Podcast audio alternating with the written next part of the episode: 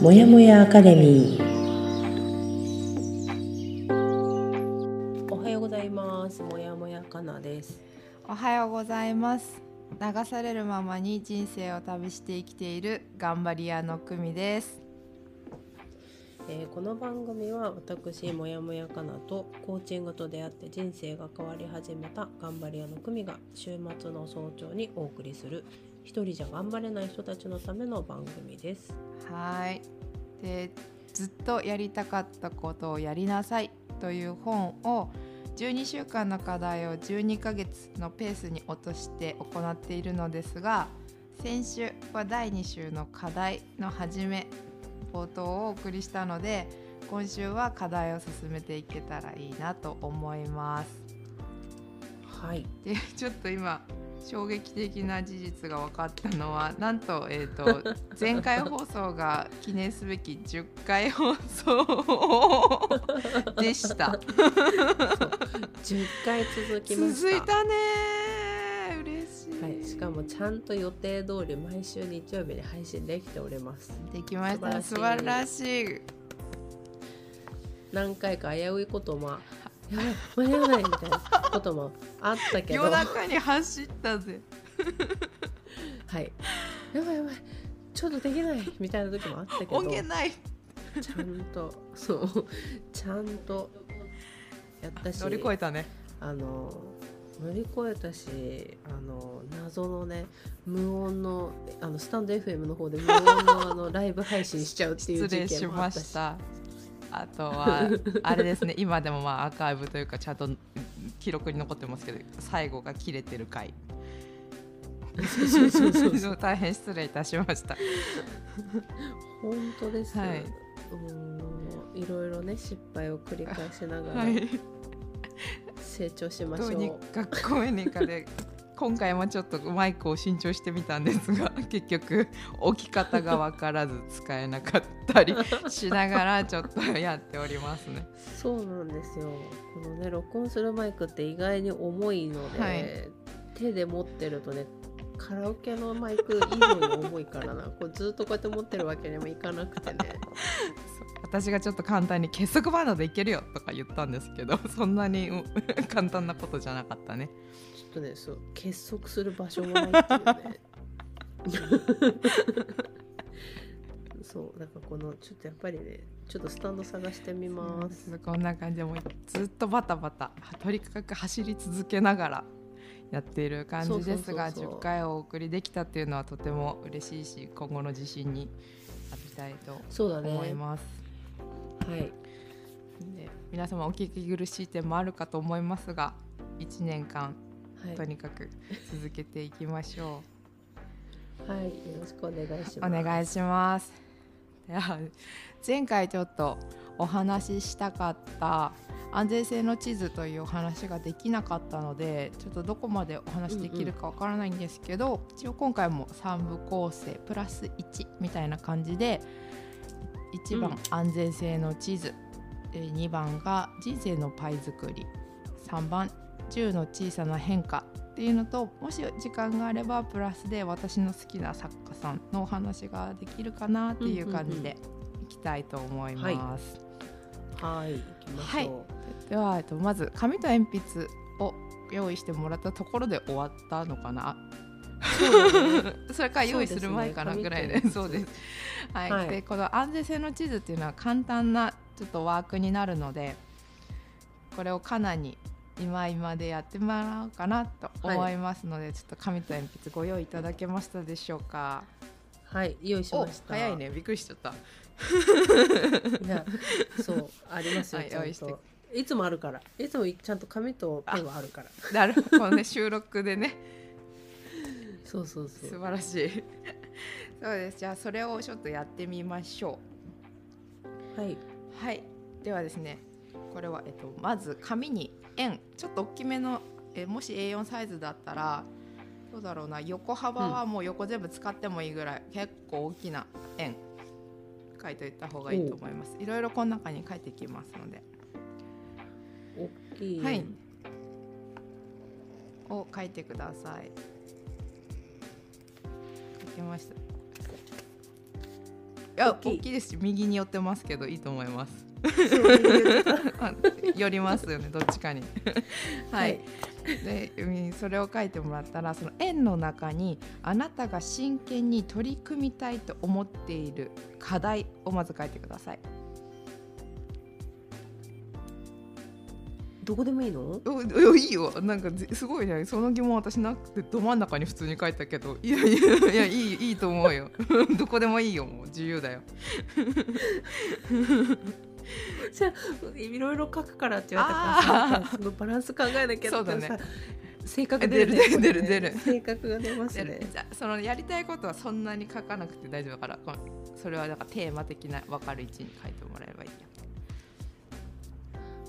課題。や課題。ややりたいと思っている。真剣に取り組みたいと思っている課題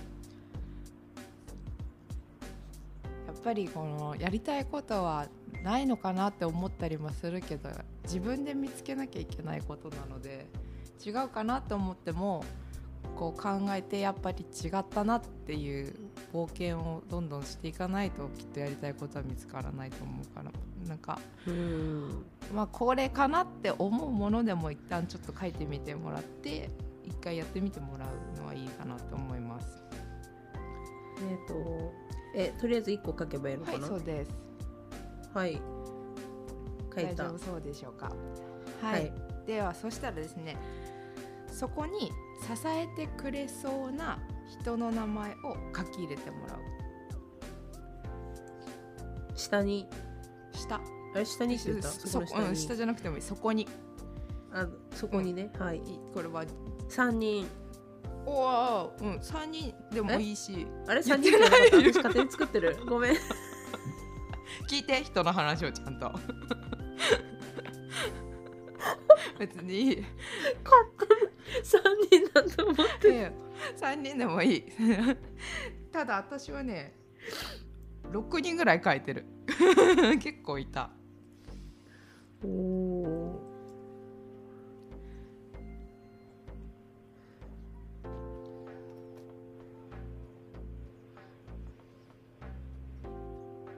あと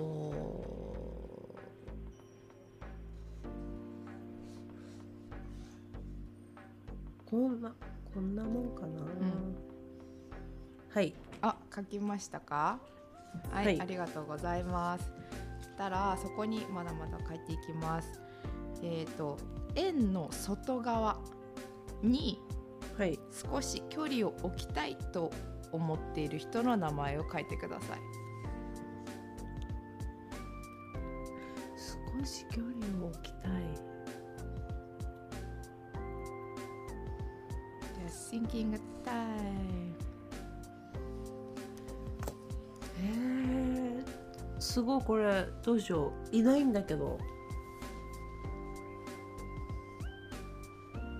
これ必ずあげるんだよね。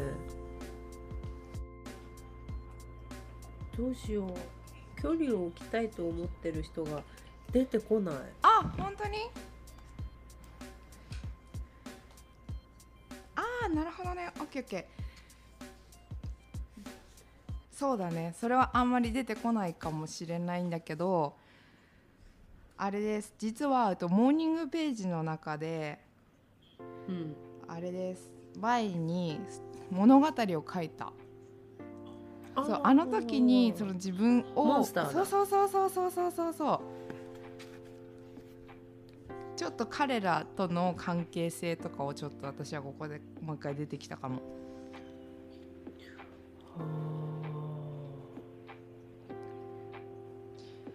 えー、ああー。出てきた。うん。うーん。あ書けましたうんうんうん一応、うん。ナイス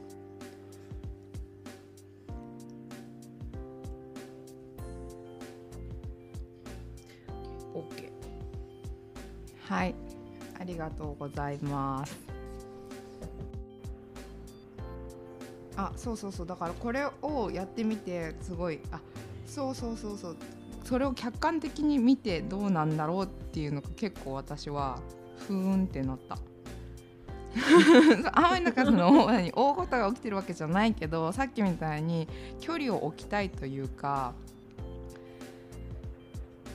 うまくこれを自分が成し遂げるためにどういう人と一緒にいたらいいのかとかうんうんこの人たちとどういう関係になったらいいのかなっていうのが結構自分の中ではいい子ちゃんしすぎて実はそのこの成し遂げるものに対して一緒にいない方がいいって真相では分かっているのに仲良くしちゃってたり関係を切れない人とかを少し再認識した。これで。えまだやることある？いやないよ。あこれで終わそりすごいよ。う何？ちょっと。何？結構なんか単純なさエクササイズだけどさなんうんなんだろう。今の状況が出てこない？衝撃。衝撃だよ。私がね今やりたいことねうん、は自分の強みの認識と強化をしたいっうんていうのが自分の今ねやりたいことなのうね、ん。でそれの力になってくれそうな人っていうのが、うん。まあ、挙げてるのは久美とあゆみと、うん。もう一人私の仲良しの友達で、うん。この3人を挙げてるの私、うん。で円の外に書かれてる人、うん。お母さん。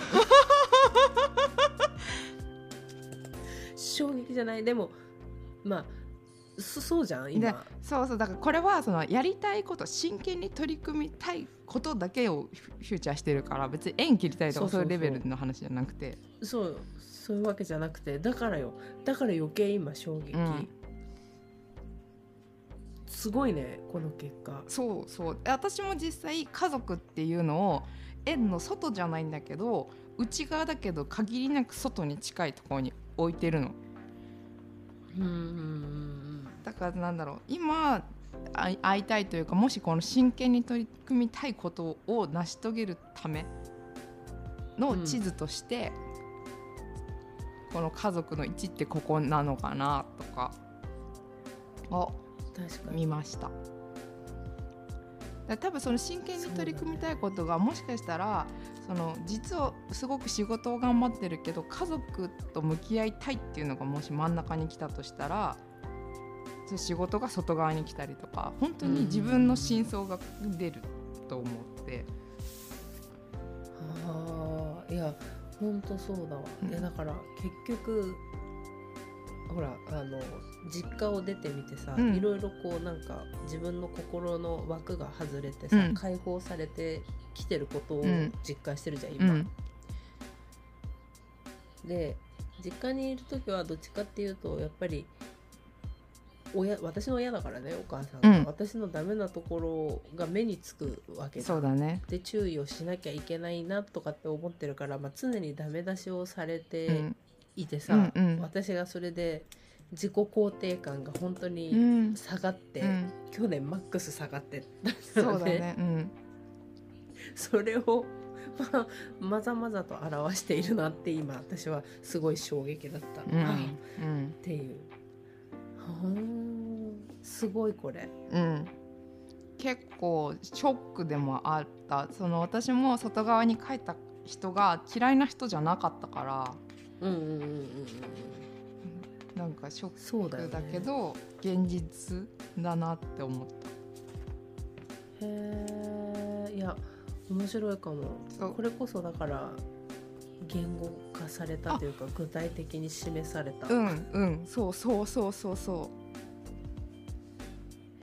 単純だけど分かりやすくてとっても良かったのでやってみてほしかった。確かにあーすごい、うん、でこれはなんかこれもまあ自分が見えるところとかなんか、まあ、写真撮ってとかでもいいと思うんだけどうんうん。あのどっかに貼っておいたりするといいですねみたいなのが書いてあって、うんうんうん。で、まあ、ここになんか足したりとか消したりとかずらしたりって全然してもらってもよくてただ自分の心の状態と人との関係を客観視する言語化しとくっていうものになります。うんうんうん。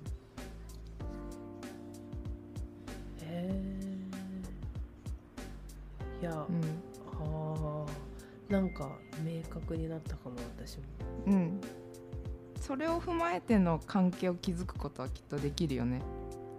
うん。うんうんうんへえすごい思いが馳せられている。うんなんか、うんはーんってなった、うんうん。面白かった。すすごいわこれうんおもうん。ろい面白いよね。そうだからこの真ん中のものを変え変えてやってみたりしてもいいかもね。うんうんうんうんうん。へえいいわこれ。ねちょっとこれはおすすめなのでいつかまたなんかやってみたりとか、ちょっと貼ってみる？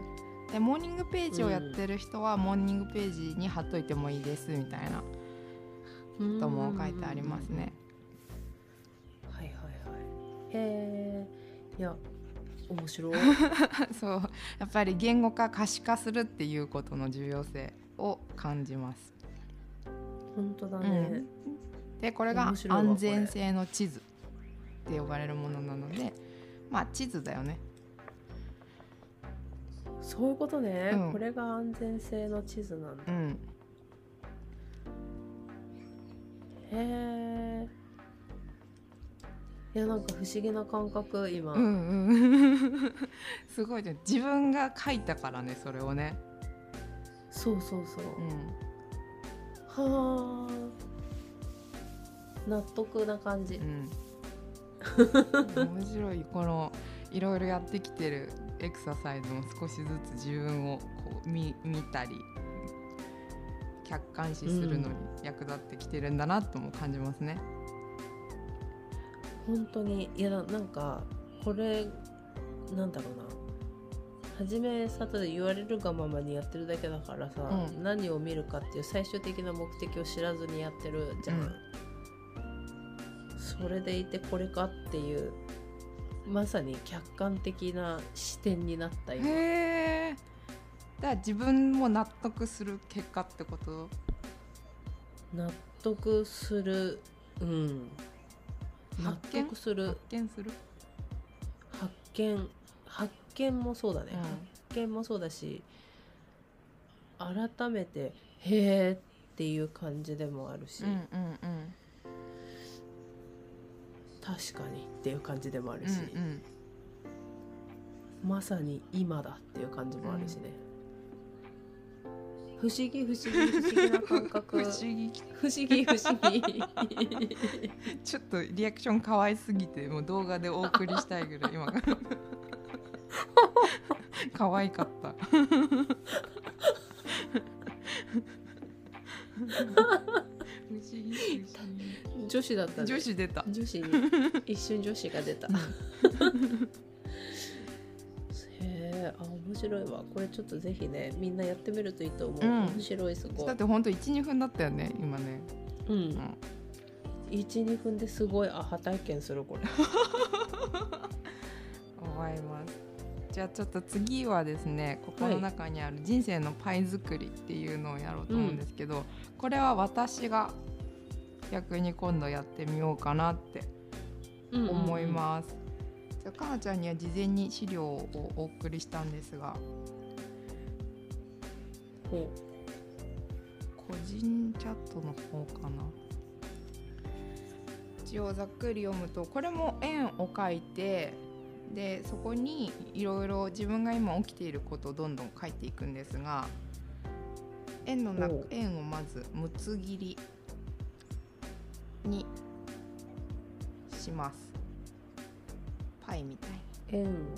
うんうんうん、はい、でそこにですね6つに分けて、まあ、ちょっと前回から言ってる少しあの意味がわからない言葉の一つみたいなんですけどこれと「霊性」って読むの。あの心霊体験の霊に「うん佐賀」って書いて、だからスピリチュアル系ってことなのかなこれは。おー。まあ後でちょっとあの補足もあるこれに関しては。うんうん。っていうのとあと次は運動。うん。次が遊び。で仕事。友人。で最後がこれは一緒なんだけど恋愛と冒険。ほうえっ、と冷静と運動と遊びと、うん。あ四つ目が分かんない。仕事。あ仕事か、うん。仕事。え恋愛あ恋愛最後か。恋愛冒険が一つなのもここ二つにしたいんだけど一つなの。あ 待って待って待って。冷静運動遊び仕事次は？友人。あ友人ね友人で、えー恋愛冒険かはい。恋愛と冒険が一緒なんだ。いやだからもう悲しい。ここ私もすごい充実してるからもう何個でも書きたいのに1個にさせる えーこれにの6つに分けるはいそうです。でこの、えー、と今これをパイ人生のパイと見立てて、うん。でこれの6つの人生の領域で自分がどれだけ満たされているかをグラフにしていきます。うん。で最大の満足は円の縁側。はいはいはい。このピースがもう存在するってことね。でうんうん。それがもしなかったら中心の方にすごくちっちゃくなって。るはいはいはい。あのよくあの五角形とか六角形の円にこうそうです。レベルによって外側行ったり内側行ったりするやつ、そうあのレーダーチャートみけこのバランスシートみたいなそうやつか。そうそうそうそうそうそう。いうのをちょっと自分では今どうかなっていうのを見る。冷静ってむずいな。そうなんです。でこれに関しては私もちょっと意味わかんないなと思ったんですけど最後のとあのここに補足じゃないけど書いてあるのは霊的な人生がないがしろにされているのであれば5分間だけ、まあ、これは日本の話じゃないので、えっと近くの教会や寺院に立ち寄ってみるだけでもすごく、えー、と脅威の感覚を取り戻すきっかけになる。5分間ドラムの音楽を聴くだけで冷静の核に触れる体験ができる。植物園に行くことで同じ体験をする人もいるだろう。こう言われると、まあ、なんだろうその自分の感覚がもうちょっと研ぎ澄まされるとか、まあ、アートとかに触れるとかいうのでちょっと言うと分かりやすいかなとも思いますね。えー、私で言うとそうだね。この間話してくれたそれこそその美術展に行くみたいな話とかはうんうん。ちょっとカンナがもしかしたら欲してるそうだね。部分なのかな、美術館とか、うん。博物館とか行きたいんだよね。言ってたよねこの間まさにね。そうそうそう。私なんか最後に行ったのいつだろうって感じ。もう10年以上前のエジプト展かなエジプト展あなんだっけなミイラだったかあなー来た。上野に行ったんだよな。10年以上前だ上野のさ駅に一番近いところのやつでしょ？そうそうそうそう。そう、そうだわ。ククフ王。あクフ王じゃなかったかな。でもなんかエジプトのとでも違った。私34年前に昆虫展行ってたわ。息子と？はい。上野の。い それも上野上野の昆虫博行った。わ、うんうん。でもそれぐらいかな。なんかねそうね行きたい。上野に行きたいの。上野に。上野ってさなんかさアメ横の方じゃなくてね、あー上野その美術館とかあっちの方ってなんかアートじゃあない？いる人も。街も。あまあだから日芸あったりさ。そうそうそうそうそう。多分だからそあの上,、うん、上野公園抜けてさあのいいよね。あの巨大な空間がさ。そう。なんかなんかあすごいアートな感じに感じる。あっちのさなんだっけ山屋だっけ山屋だっけ、うん。なんか池とかある方？あっちのそうあの上野駅からずっとあっちの方に抜けてく。なんかあそこ好きなのよ。えそ公園じゃなくて上野公園の公園もさもうぬ公園からもそうだしその上野駅から公園を通って、その公園も抜けて、うんで街に出るじゃない？向こう側に？向こう側に。だからそこら辺とかも好きなんだよね。な何があったっけな？なんなんかでもギャラリーみたいなのが結構、ま、あったりさ、うん。道沿いに、うんうん。たまに行きたくなるんだよね。いやいい。こうだからこの霊的なことでを欲しているのよ、なのかな、ね。そうなのかも、うん、今作ってて思ったなんか満たされてるって思うものもあればすごく自分が重きを置きすぎて満たされてると思わないからまず縁まで書けないなって思ったりする気がする。例えば遊びとかすごく満たされてるはずなんだけどもっと欲しいから さなんかーちょっと95%ぐらいのパイにしたりしてる。そうだな。もあればそうだな。やりたいなと思ってて全然できてない運動系とかは。いやなんか恋愛冒険をどうやってスコアしていいかわからない。どうでもだからいいんじゃない？自分で書くだけだから。むずいよ、うん。だって恋愛に今全然興味がないんだけど冒険はしてる気がするしてると思うよ。うん。むずいねこれね。もう恋愛に興味ないって言ってしまってるよ私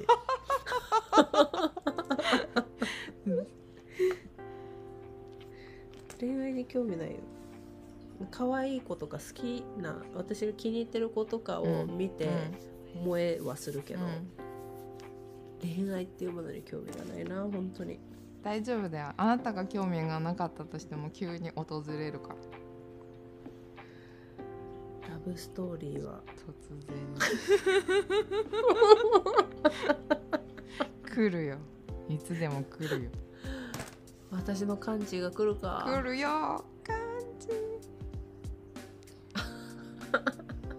感じが欲しい。別に私たち東京ラブストーリーもろの世代じゃない知らない。だからねこれ以上広げられない。ねいやでもはあそうか仕事まあいや私すごいガタガタだわ私もガタガタ。なねうん。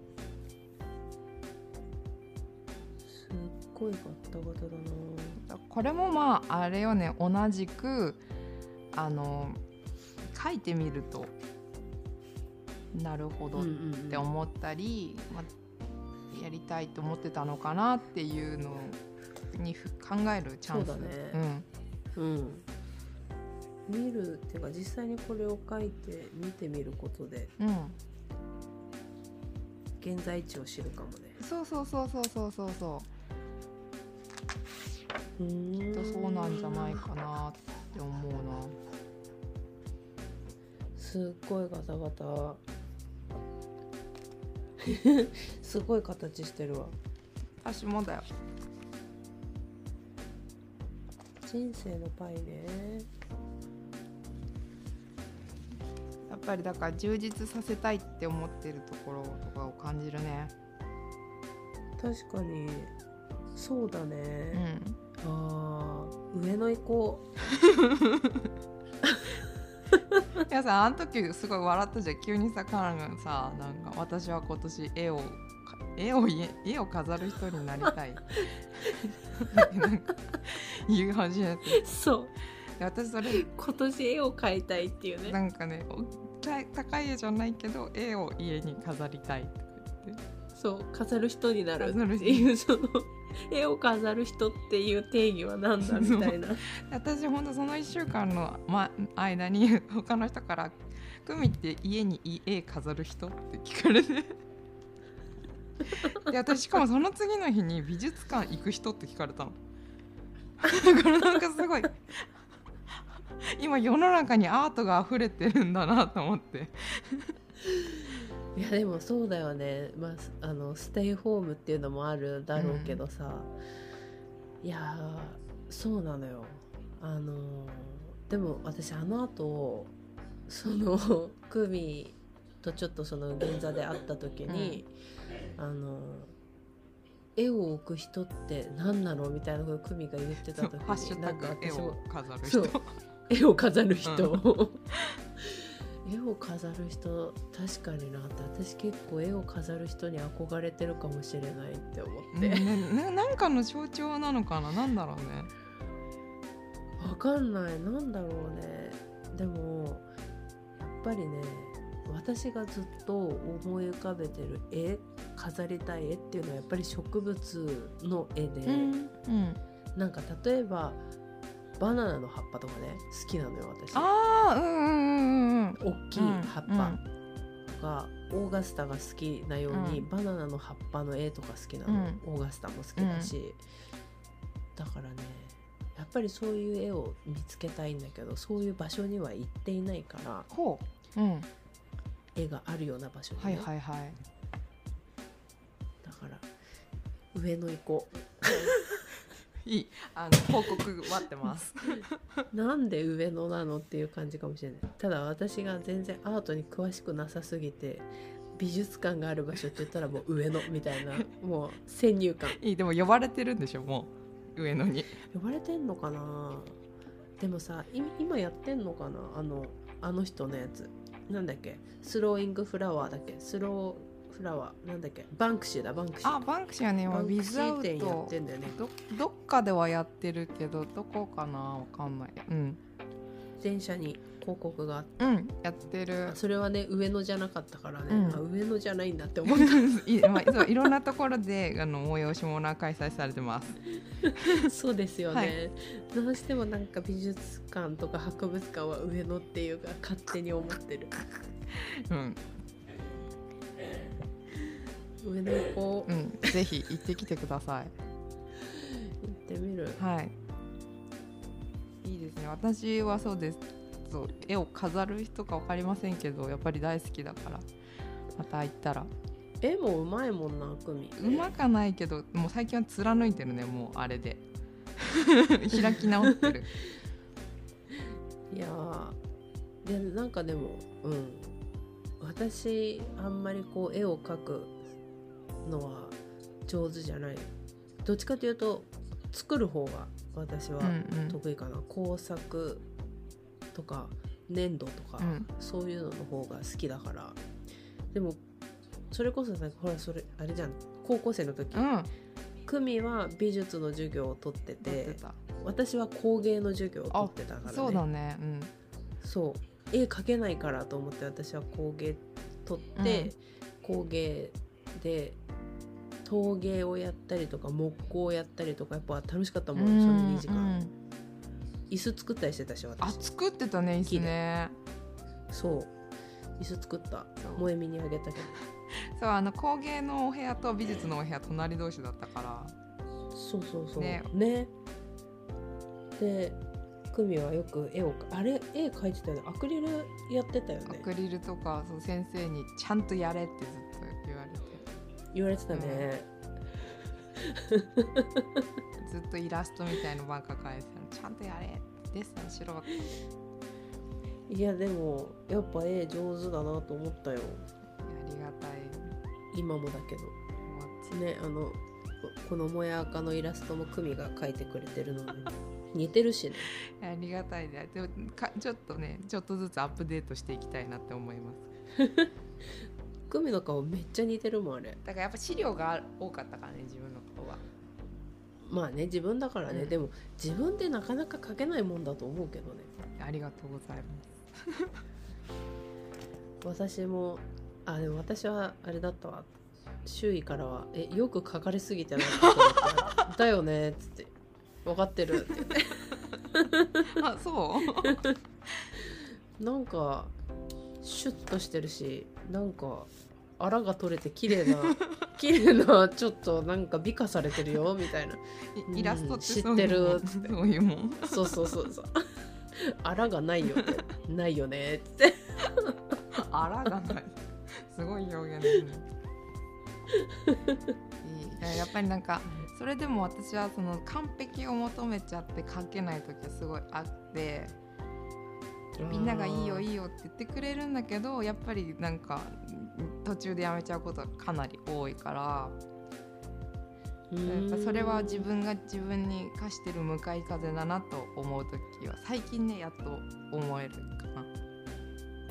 いやでも分かる。すごい、あの逆にさ、うん、60%70% の完成度で出せる人すごいって思うもん私そうだよねそう。そう、うん、でもさでもそっちが大事なんだよね。大事だし60って自分で決めてるだけで、一応自分の中でその時で最大限に頑張ってるんだよね。で人からの評価で、うん、恐れて60%って自分でそれを評価しちゃってるだけだから、はいはいはい、もうそこでやれ全てをやってどう言われても出す。っていうのを続けてるとできるようにもなるし。うん。あとそのいくら多分その時に自分が100%って思ったとしてももっと偉い人からとかすごい人から見たら全然ちっぽけなんだよもう。あそうだよね。だからへこむんだよね。自分では完璧を追求して出したと思っても評価されないところ。当たり前なんだけどそこで折れちゃうんだよね、だったら初めから完成完璧じゃないよっていう段階で出した方が折れないのかな、折れないしだもう多分ちゃんとやるじゃん自分では。やれるだけは。うんうんうん、そうしないと逆に自分でも言い訳にしちゃうから自分で頑張んなかったから評価されなかったんだっていう逃げもやっぱりししてた今まで。はいはい、なんか、まあ、そう。その時は頑張っても評価70%だっただったらまた次もっと頑張ろうっていう健康的な方に行くと一歩ずつ進めるのかなと思って本当にこの1年ですね。確かに。思えるようになりました、ね、うん。確かに私も100を求めがちというか自分の中の100を、うん求めちゃうよね。大体そんなことはできない。100なんかいつかはもう来ない。うん、うん、そうなんだよね、うん、そうなんだよ。ならないから。確かにね。もうやる。やった。そうでもどっかでさやっぱりさあこの程度なんだなとかって思われたくないとかさ、うん、なんか変な見栄を張っちゃったりさ、するよね。すごい無駄なんだよね。そうだし実際その程度なんだよ。うんうんうん。でもやりたいしやったんだったら別に出しても死にゃしないし。うんうんうん。いやそれねそこね、うん、葛藤あるよねでもあるよあるよ。だって本当にだってそのあのイラストが最初公開されるのだともうお腹痛くなりそうだだそれだよ私はだって全然いいじゃんこれ。すごいいいよって。まさに。私は思ったからね。言ってくれてもやっぱり心の中ではもう違う もっと頑張ればよかったんだっていう言い訳を用意しようとしてた。うん。っていう。確かにな、うん、いや全然いいよって私は思ったのねありがこれぐらいなんかライトな感じでいいよっつって、うん、言ってもらってるのは分かってるけどいやいや恥ずかしい恥ずかしいいやいやわかるわかる。わかるわ、うん、確かにね。そうだよね。そうそうそうそう。だから私も人には全然言うもん。やっぱり全然いいじゃん、うんうんうん、本当に思ってんだよね。人に見るね。そう、うん、でももし自分が組の方で作ってる方だったら、いやいやいやいやいやってなってると思う。そう。どっちも分かるってくれる。そうん。うんそうね、うん、そうね。でもだからあの時にイラスト描いてやってみたからだから次じゃあもし LINE スタンプ作ろうかとかいう話が、まあ、まだ全然できてないけど上がった時もじゃあ書いてみようかなって思ったりはできた気がする。確かにね。そうだよね。自分の中のハードルがそういうやっていくことで徐々に下げていけるかも、うん、結局自分でそこをせき止める必要はない。うん。自分でハードル上げてんだな。そうだよ。はあ。自分で自分を苦しめてるんだな。確かに、うん。確かに、うん。もうちょっとこう力を抜いて、うん。だね、うん。ダメだよね。やっぱりあダメだよね。っていうかあの分かっているのにさこうやり始めるとさ自分に負荷をかけていくっていうか、うん。プレッシャーを自分でかけていくよね。かける。だ結構その思考の癖があるんだなっていうのをコーチングで勉強する。自分のもうどうしても癖なんだよねそれが。うんうん。でその癖に気がついてもし自分がそれで苦しめられてるんだったらその癖をなくしていきましょうっていうのも結構コーチングでやることですね。あー。そうね、そうだね。やっぱ根が真面目だからな私。真面目よ真面目。根が真面目なもんだからね。根が真面目な人が陥りやすいことなんじゃないかな。くいやでもそうかも。そうだねあいいでもすごいすごいから奇跡が今起きてる。何？この後やろうとしてるうん。10の変化っていうのはちょっと自分を褒めてあげるようなことだよ。へえ。自分を褒めるね。苦手だよね本当私。苦手分野です、うん、だ褒めるっていうかさっきその先週か。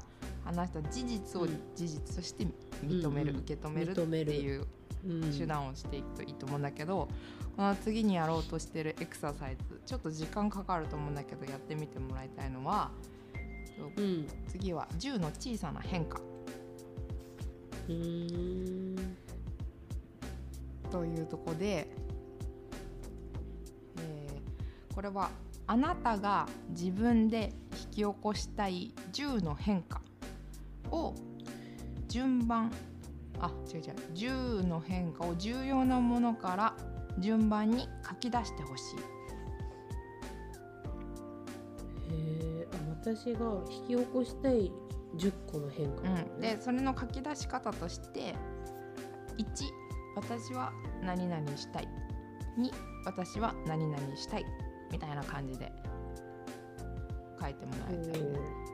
ここに出てるえー、と ここに出てる例がありまして、えー中国旅行キッチンの壁の塗り替えアバズレのアリスと縁を切る。など書いております。へええそれ後から順位付けでもいいの？あいいと思うそんなすぐには出てこないし10個多分今すぐには出てこないかもしれない、うん。でもその10個の中で優先順位うん。っていうか自分の中のそのプライオリティをつけるってことなんだようん。ね。うーん。これ実は書くとそのやっぱそれもまた客観視することになるから、うんうんこれを書き出してもらってで別にここには書いてないんだけどなんかできたっていうこととかも書き足していくといいかなって私は思った。うん。おー自分ができたことね。うん、で一応そのこれの10の小さな変化っていうのを書いてもらったらその中から簡単にできそうなことを一つ選び今週の目標にしよほーほー。あへえう。であってで私は自分が10のこと書いた中でうん。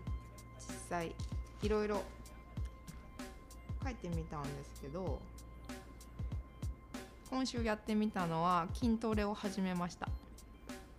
へえすごい。ちっちゃいやつですけどお尻筋トレをやりたいっていうのがうんうんうんうん。あったので、いいじゃないですか、はい、だから小さなことからでもやると少し自信になって、うん。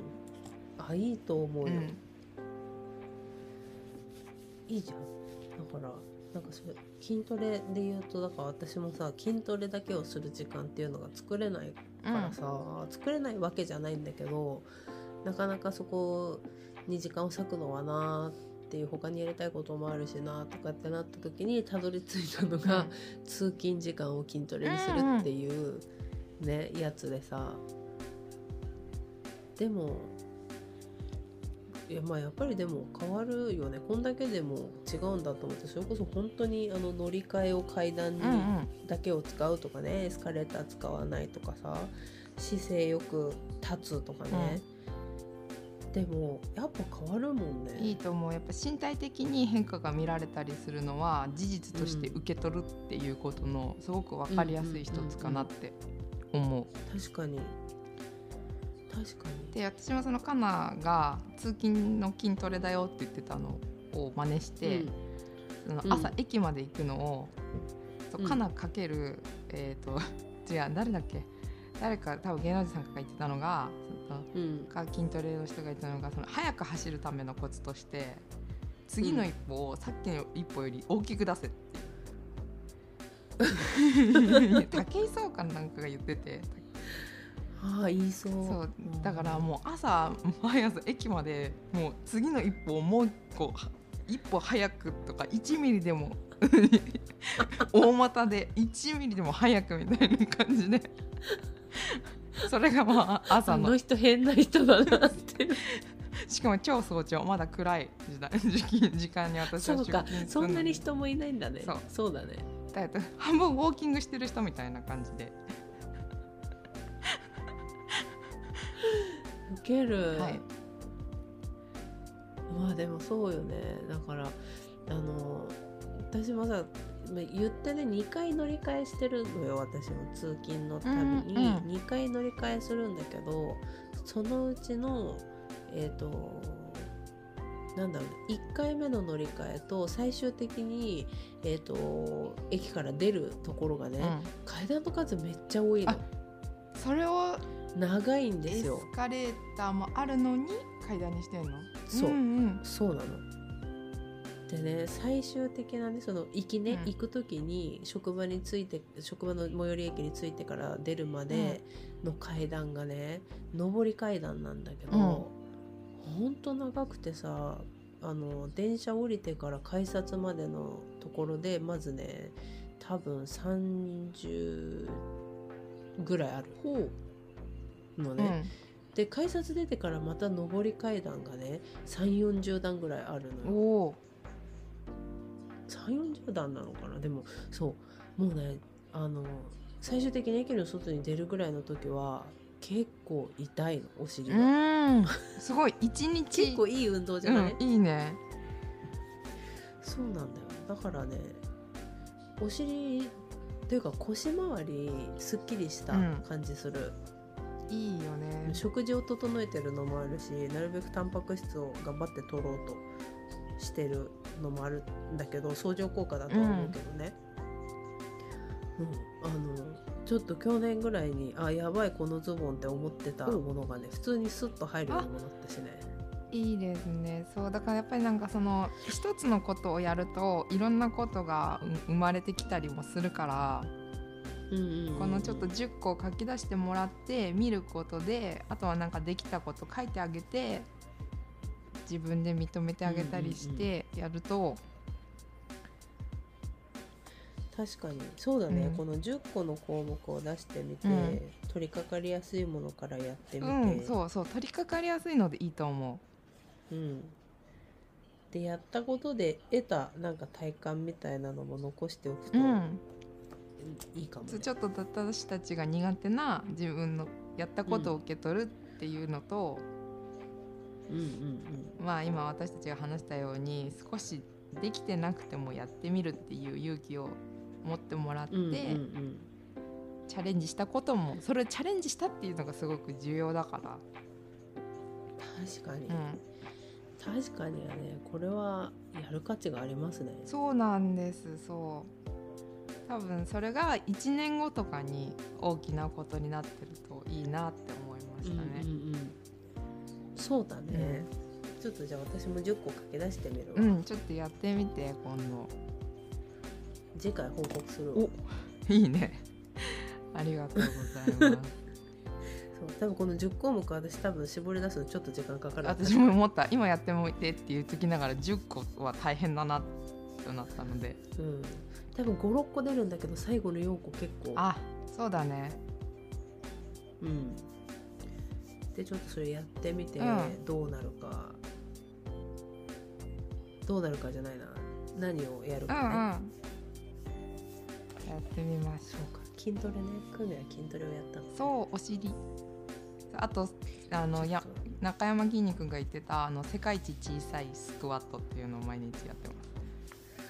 パワーで世界一ちっちゃくていいからやれっていう感じだったそれも。100%じゃなくてもねあー。パワー。このスタンプ大好き。パ ワはい。ー乱用してる。いただいてパワーもらってます。そうあと「いやー」ってやつ。かなちゃんはこういう俗っぽいのが大好きです。そうだね。私のスタンプ気持ち悪いのいっぱいある。楽しいね。あなたのスタンプを私はすごく楽しみに毎回待ってます LINE のスタンプね本当にね変なのばっかりある。いいね。そう。だからねいつかはねこの私たちラジオの中でいろんなこと話してるからこの中でもスタンプ作っていけたりしたら面白いねみたいな会話もしてるね。うん。そうそうそう。やってみたい。それも、うん。なんかね挑戦してみて。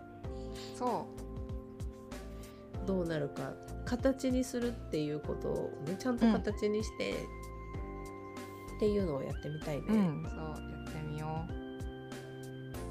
い。いいちょっと10個出してみよう。うはいちょっと。10の小さな変化。はいお願いします。はい。一応第2週目こんな感じでお送りしましたがいかがでしたでしょうか、いやちょっと結構ね自分でもあのそれこそ私も自分に起こってることとか自分のことをこう可視化させることを苦手としてたっていうか多分避けてきてた。直視したくないっていうところもあったと思う、うん。けどこれ今日とかもやってみたりとかさ、まあ、うん。この第2週を通していろいろ結構ね1週間通してやっぱりこのこと考えたりとかしてる時間が結構あって。自うん分ならどうかなとかさ、改めて見て。でもできないこともできないということで認めたりとかできることはできるっていうのを少しは受け止められるようになったと思う、うん全然。それを見ることが怖くなくなった。あうん。あそうね。かなと喋っててすごく感じるそれを。見ないでできないよって言ってるわけじゃなくて、ここはできるけどこれができなかったみたいな話し方をする気がする。うん。そうだね。今までは結構いやまだねまだ怖いよ、うんうん。そこを明らかにするのが怖い自分の中でも分かってない分かってないんだけど分かってない部分を明るみに出すのが怖い。怖いよね。でもし本当にできないことだったら知るのも嫌だしさ。そうなのよ。私はすごく嫌だか分かる分かるうん。分かる、だけどでも それを見ていくことも楽しいんだなと思うようにうなった、んうん。自分を知るってことねそうだねそう。知れると変わるよね本当はね、知る。う、ん。うん自分を知るというか再認識するっていうか。私こんな格好つけて言ってるけど本当コーチング最初何回も号泣してたけどね。そうだよね。もう憔悴しきってたけど自分に出会った瞬間もう怖すぎたしショックすぎて。初回初回だっけ？すごい消耗してたよね。23日ぐらい喋んなかったもんね本当にそうこんな今超格好つけて、うん、知りたいとか言ったけどいや超辛かった。いやーいや辛いよね、うん。辛いだろうなって思ってるからやってもいないけど怖いなって思ってたし、知り知らなくてもいいやとは思ってたけど多分なんだろうな。これからもっとなんかこう自分を変えていきたいってなったらやっぱり知らないといけないとこだし少しずつうん。探っていかないといけないところだね。そうだね。でそれは探っていかないといけないじゃなくて行こうとか、ああさようですね。そういう感じぐらいになれるといいよね。私も結構そんな行ってないとか言っちゃう、うん、うんいやそうなのよ、うんなんかでも結局その私がいろいろモヤモヤしていることっていうのは、うん。自分のことをあまりわからない上で、事実と理想があって、うんうんうん。理想の上で進めてしまってるからかもしれない。そうですね。だって自分の自分の自分っていうのを分かってなくて、うん。自分はこうでありたいってこうでいられるっていうような前提で進めちゃうから、うんうん折れたりするのかもね。もっとちゃんと自分の弱点とあの長所を分かって進めた方が確実に進められるような気がする。ああいいですね。そうですね。何事も。うんうんうんうん。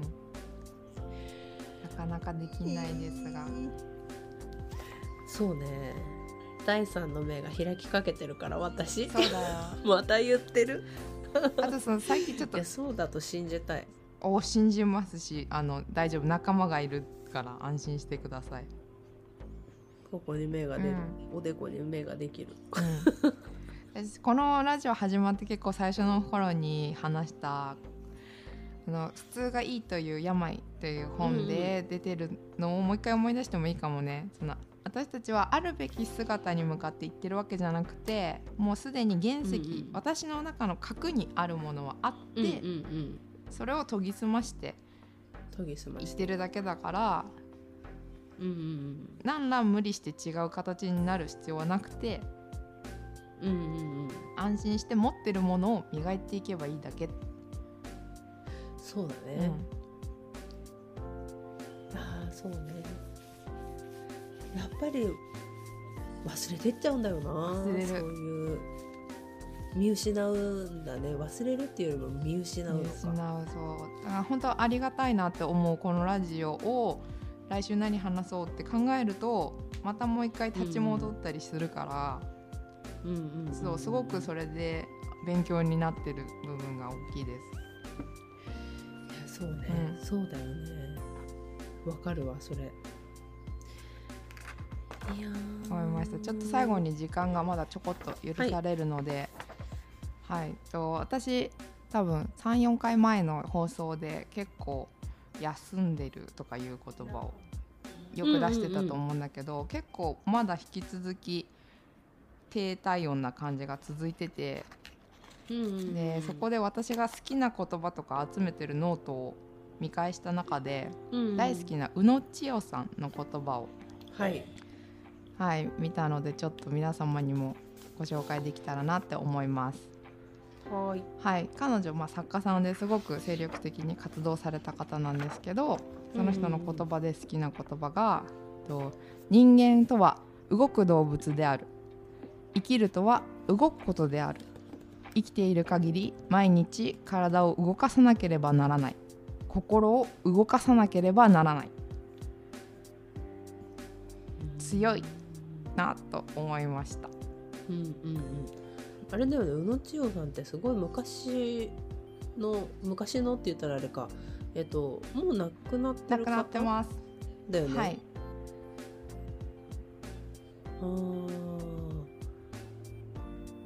はい、えっと96年に。なんかこの間ね、あ96亡年くなってます。こ。の間なんかちょっとフェイスブックの方であのそれこそ私たちの共通の友達のあの長野におおひお引っ越しした彼女いるじゃない、多分なんか宇野千代さんの本出してた気がする。まあ大体同じようなことを吸収しながら生きているこの同窓の会、ね。すごいね。怖いね。連絡取ってないのにいろんな多分。ななんか何冊かの本をっていう中に確か宇野千代さんの本出てたはい。宇野千代さんの本の中の何か引用してたうんうんのかな、うん。うん。そああらしいなーって思いながら見てたけど。う そう。ちょっと今回お渡しした台本の下の方にですね結構何個か他にも言葉を書いたんですけど、かなちゃんなんか気になるのとかありますか？あのね私さっきパート見て、逃げてはいけない追いかけなさいそれが思いのままを可能にする魔法であるっていうのはね、刺さった。刺さるんだよね。刺さったっていうかおおって思った、うん、これすごいよね。うん。そう。これもそうだ。結構好きな言葉の一つですね。うん。であとここんななんか結構強めのこと言ってるのにこの一番上のそのプライドをちょっと隠すと言葉は優しく、うん。顔は穏やかになるっていうすごいなんか女性としてしなやかな部分とかも持っていて、ね。魅力的な人だなって思ってます。へそう時々こういうあの人生の先輩方の言葉を見返して、ーすごいね、はい、元気を。やり損なったと思ったらまた後戻りして初めからやり直せば面白いではありませんか？そう。面白いではありませんか？すごい、ね楽しんでる、うん、そうなんかそうだね。人生を楽しんでる感じがすごく伝わってくる言葉が多いかな。確かに。面白いって思うよりきっとなんかまた振り出しに戻っちゃったなっていうネガティブな感覚になる人多いと思うんだけど、それを面白いではありませんかって言い切る、うん。その視点だよね。そうそその見方ね。う、うん、いやでもだからさその冒頭、前回の冒頭のさ冒頭じゃないとミーニングノート。うんうんうんにも近いのかもね。彼女はその面白いチャンスぐらいに思ってる感覚があるのかも、そうかもしれない。なんかそのチャンスをなんかねえー、とチャンスにも種類がありますって言っててその3つ書くにしても、うん。あのキラキラチャンスとわらしべチャンスとスパイシーチャンスっていう3種類、うんあのチャンスには種類があって自分でこれも意味付けて分けられるようにしましょうみたいなこと言うんだけどキラキラチャンスっていうのはもう本当になんていうの？あの昇取昇,、えーと昇格しましたとかもうそのそれこそ目に見えて分かるチャンスのことをキラキラチャンスっていうんだけど、あのわらしべチャンスっていうのはなんかわらしべ長者のように、うん。あの初め手にしたものは藁だったけどそれがいずれねみかんになってうん。最終的には家になりますとかっていうぐらいのそんな小さいこともチャンスなのって感じられるようなおなんか日常の小さなチャンスをわらしべチャンスって呼んでてあとはスパイシーチャンスっていうのは、自分に起きた嫌なことはい。をプラスにあ捉えていくっていう、うん。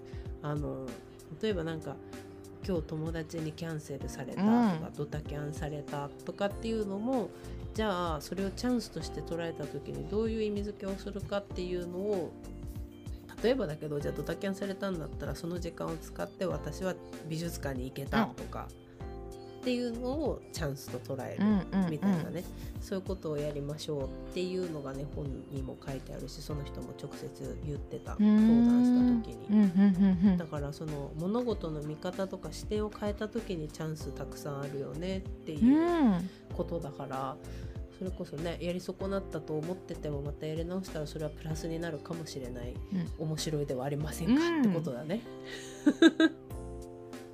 分かってる人は分かってる。そうだね。いやーありがたいですねこういう言葉。思います。救われるよね。そう。勝手に苦しんでんだけどさ。そう。そうそうそう。宇野さんも大好きなんだけど結構舌仰ぐ渋沢先生が「あの座してなお学べ」ってよく言っててへなんか自分がそのへこんでる時にも学べばちゃんとそれは報われるみたいなことをよく言うんだよね。言ってる言ってたんだよね。うんそうだから結構落ち込む時に私はその本に好きな言葉も書くし結構勉強をそういう時はすごいするので立ち戻るえ本があってちょっとそれを見て今回のちょっと谷間っぽかったけど少しずつやっぱりまた頑張ろうって思ってきてる感じですね、今。そうね。女性は特にさあのほら月の周期、あの天体のね、天体の月まあ女性に限らずなんだけど多分女性はそういう影響も受けやすいからね、不思議だけどさ、うん。受けてる。うん、受けてんのよ。まあ信じない人もそういうのっているとは思うけど、私結構そのつ月のこととかちょっとそういう系のスピリチュアルは信じるから、私はでも あといいように言い訳にさせてもらってる。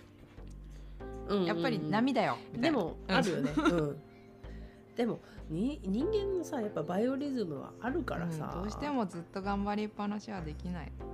うん。そう。特に女の人のホルモンってどうしてもねその、だね。人を生み出すためのさ体のリズムがさあるから、それはありますよ。そうだね。私まあ男性であるしもあんじゃないかな。やっぱり波は。あると思うけどね。うん、も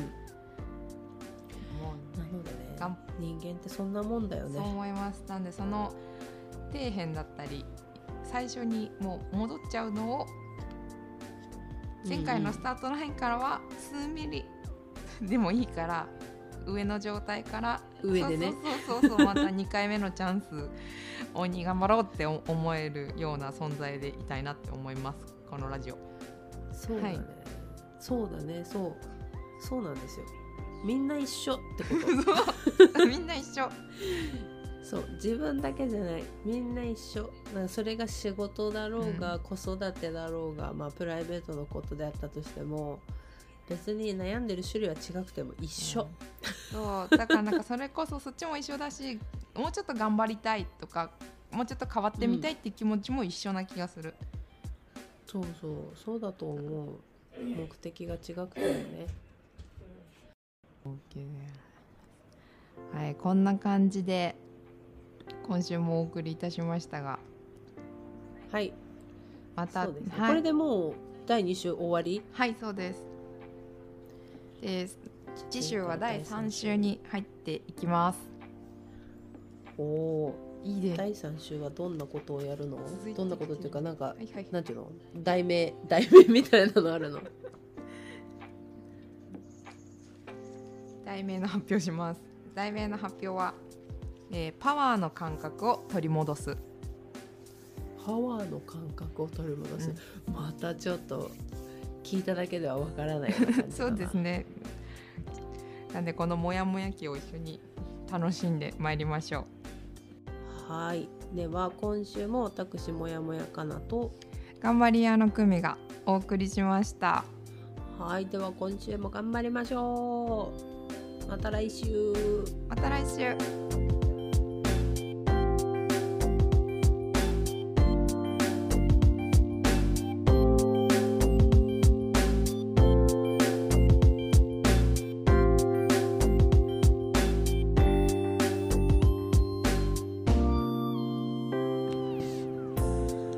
朝にお届けするもやもやアカデミーレディオ。同じようにもやもやしている人にゆるっと届けたい。